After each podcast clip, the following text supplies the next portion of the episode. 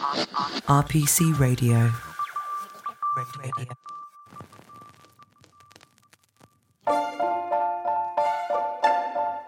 Hello, and welcome to Taxing Matters, your one stop audio shop for all things tax, brought to you by RPC. My name is Alice Kemp, and I will be your guide as we explore the sometimes hostile and ever changing landscape that is the world of tax law and tax disputes. Taxing Matters brings you a fortnightly roadmap to guide you and your business through this labyrinth. In case any of you miss any crucial information or just want some bedtime reading, there is a full transcript of this and indeed every episode of Taxing Matters on our website at www.rpc.co.uk forward slash taxing matters. Many of you who have watched crime drama, I've often been attracted to the idea of investigations. Like many more of you, I have also received incredible reports from investigators who set out clear and compelling narratives, answering the follow the money type questions. And I've always wondered what happens behind the scenes. Here to give us an insight to lift that veil is Phoebe Waters. Phoebe is an investigator, asset tracing specialist, and the chair of the Female Fraud Forum. She is also a champion of women in the industry. Part of today's 35 under 35, she's an incredible voice for both females entering into traditionally male dominated arenas and also for her passion for investigations. So, Phoebe, welcome to Taxing Matters.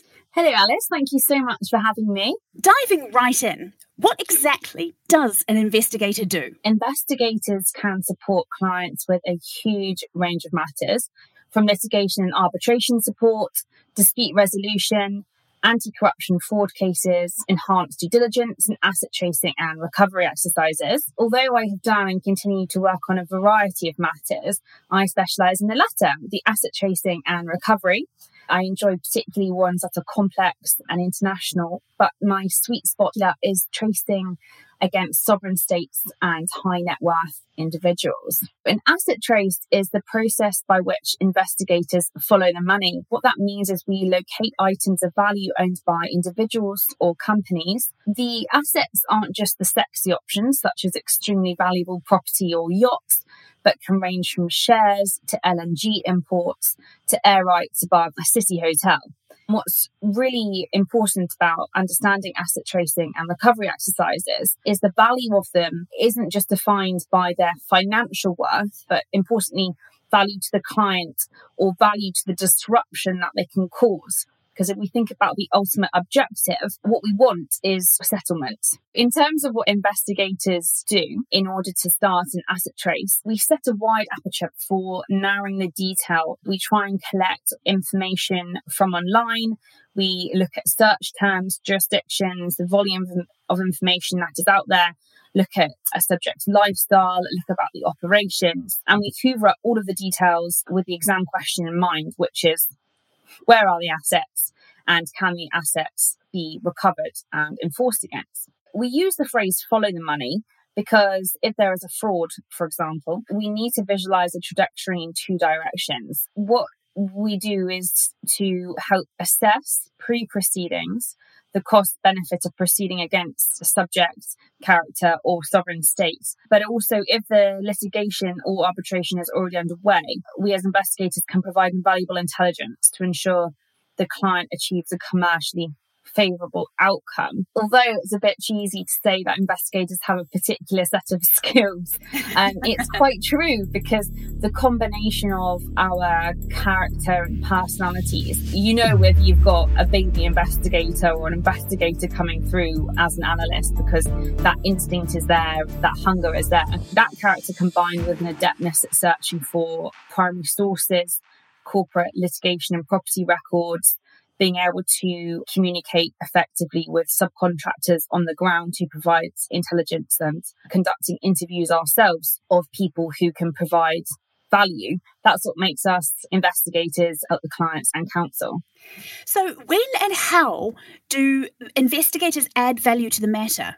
I think, as with every service and in every industry, the key for an investigator is to be able to provide value to our clients. My clients are predominantly disputes teams in law firms, large corporates, and, and litigation funders.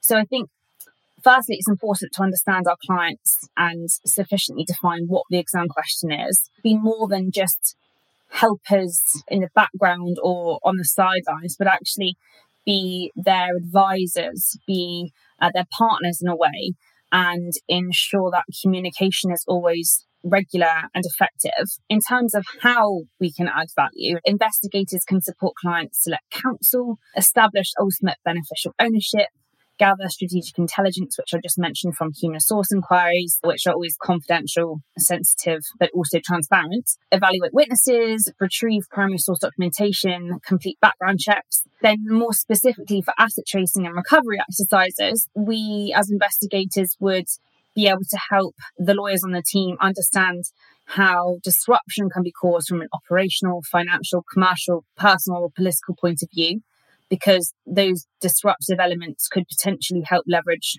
or encourage settlement. We would look at evidence, understand close associates, family, intermediary companies. Then we would also be able to support counsel, whether that's arbitration counsel or enforcement counsel, understand whether the jurisdictions that the assets are in are enforcement friendly how likely is it that we'll be able to succeed in this jurisdiction? How many are there? How do the assets, in terms of ownership, jump from one jurisdiction to the other? We also, in terms of sovereign states, will be able to support counsel, understand sovereign immunity. Now, I'm not saying we do the lawyer's job, but we can mm. gather the intelligence to help them apply those tests. to the commercial purpose test, understand whether a sovereign owns an entity or an asset for commercial purposes as opposed to diplomatic purposes. We'll go and identify intelligence that can help Bancec factors. They're the principles for whether an instrumentality and the state are sufficiently connected in order to enforce and go after those assets. In terms of when, the answer depends, of course, on the matter, where the case is being heard, if there's a crisis, etc. But the key thing is to say that investigators should be brought on as soon as possible once the client has discovered there's a problem. I mentioned we can help assess pre litigation, the costs, benefits, and risks of conducting an investigation or an asset tracing exercise. Depending on when we're instructed, there's a varying angle to the value that we can bring.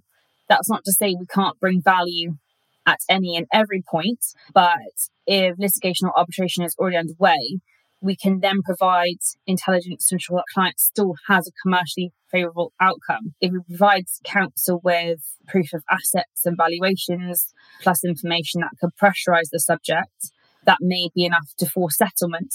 I think in terms of a big asset trace, though, it's key to conduct the assessment as soon as possible at the beginning because why would someone want to spend so much money and time to go through that process beforehand when actually all the assets might have been dissipated, obfuscated, and of course there are ways of hunting those down still, but they may have also been spent.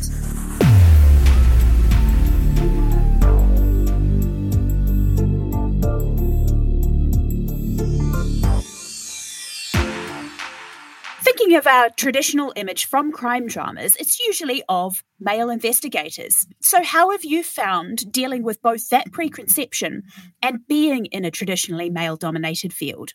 I love that question, Alice. It's very, very true. And I grew up on James Bond. I wasn't the sister who liked the rom coms. I loved 007, Indiana Jones. I totally agree. There is a preconception. And being a blonde young female coming into the London industry after my master's, that was quite tricky. So there have definitely been challenges that I have faced as a woman. At times I have been underestimated, unsupported and sexualized in the sector. Having said that, these issues by no means are unique to me and not just because I am female or the fact I'm a female investigator. As we both know, the issues are common and experienced by a plethora of women across jurisdictions, sectors, ages and experiences. One of the key issues in my opinion is that some people see our gender before our skill and that therefore results in stereotypes and untrue judgments. I've dealt with both difficult men and women, so I would continue to encourage that whatever gender one is, that it's key to support each other as people,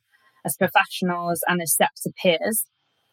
It's important to note that people everywhere on the gender spectrum support each other. In terms of how I've overcome some of these challenges, I focused on staying centered to my own values. These are curiosity, confidence, and kindness. And I remain unwilling to compromise because I'm a woman. Even if I'm not feeling it on the inside, I try to exude steadfast confidence to combat the challenges of either not being supported enough or being underestimated. In this male dominated field, I would love to see more women feel like they can own every aspect of their femininity and not have to not be themselves. My mum sent me a card a few years ago, which I've framed since, which says, Be who you were born to be and you will set the world on fire. This resonated with me very cheesily. I have tended to read it over a few times, leaving my apartment before an exam or an interview or a big presentation. Moving on to the Female Fraud Forum, which is hugely important to me. Being in a traditionally male dominated field, it's so important to have the Female Fraud Forum, which is a satellite of brilliant and bold women. These females are truly incredible, both professionally and personally. And I'm so lucky to have been part of it for a few years now. The FFF is a wonderful multidisciplinary organisation in our industry that comprises barristers, solicitors, investigators, forensic accountants, and any other practitioner in the civil and criminal fraud sector that you can imagine. It's very much trumping that image, the spooks in the suits, all male. For about a decade, now the FFF has been around.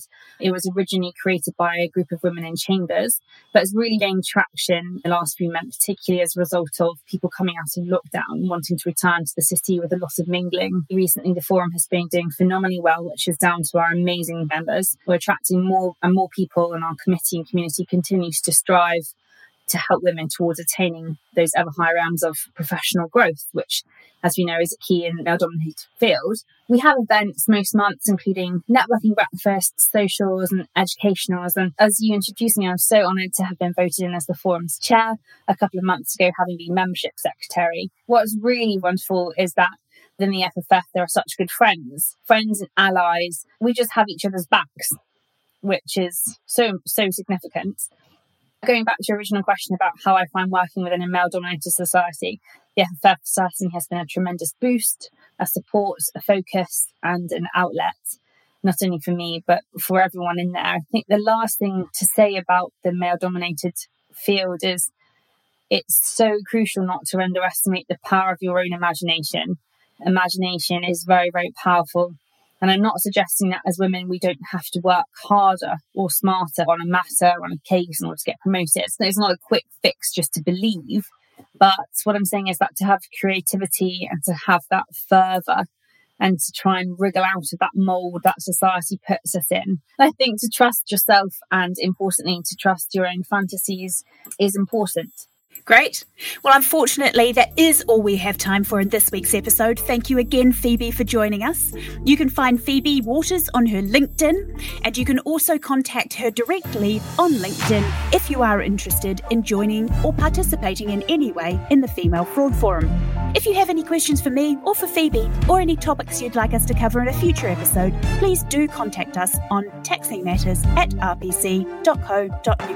We'd love to hear from you. RPC would like to thank podcast manager Josh McDonald. Original score was composed and produced by Inciter Music, who also produced this podcast series. To hear a full, uninterrupted version of our podcast theme, go to Instagram at Inciter Music and follow the link in bio. And of course, a big thank you to all of our listeners for joining us. If you like Taxing Matters, why not try RPC's other podcast offering, Insurance Covered, which looks at the inner workings of the insurance industry, hosted by the brilliant Peter Mansfield and available on Apple Podcasts, Spotify, Acast, and our website. If you like this episode, please do take a moment to rate, review, and subscribe, and remember to tell a colleague about us. Thank you all for listening, and talk to you again in two weeks.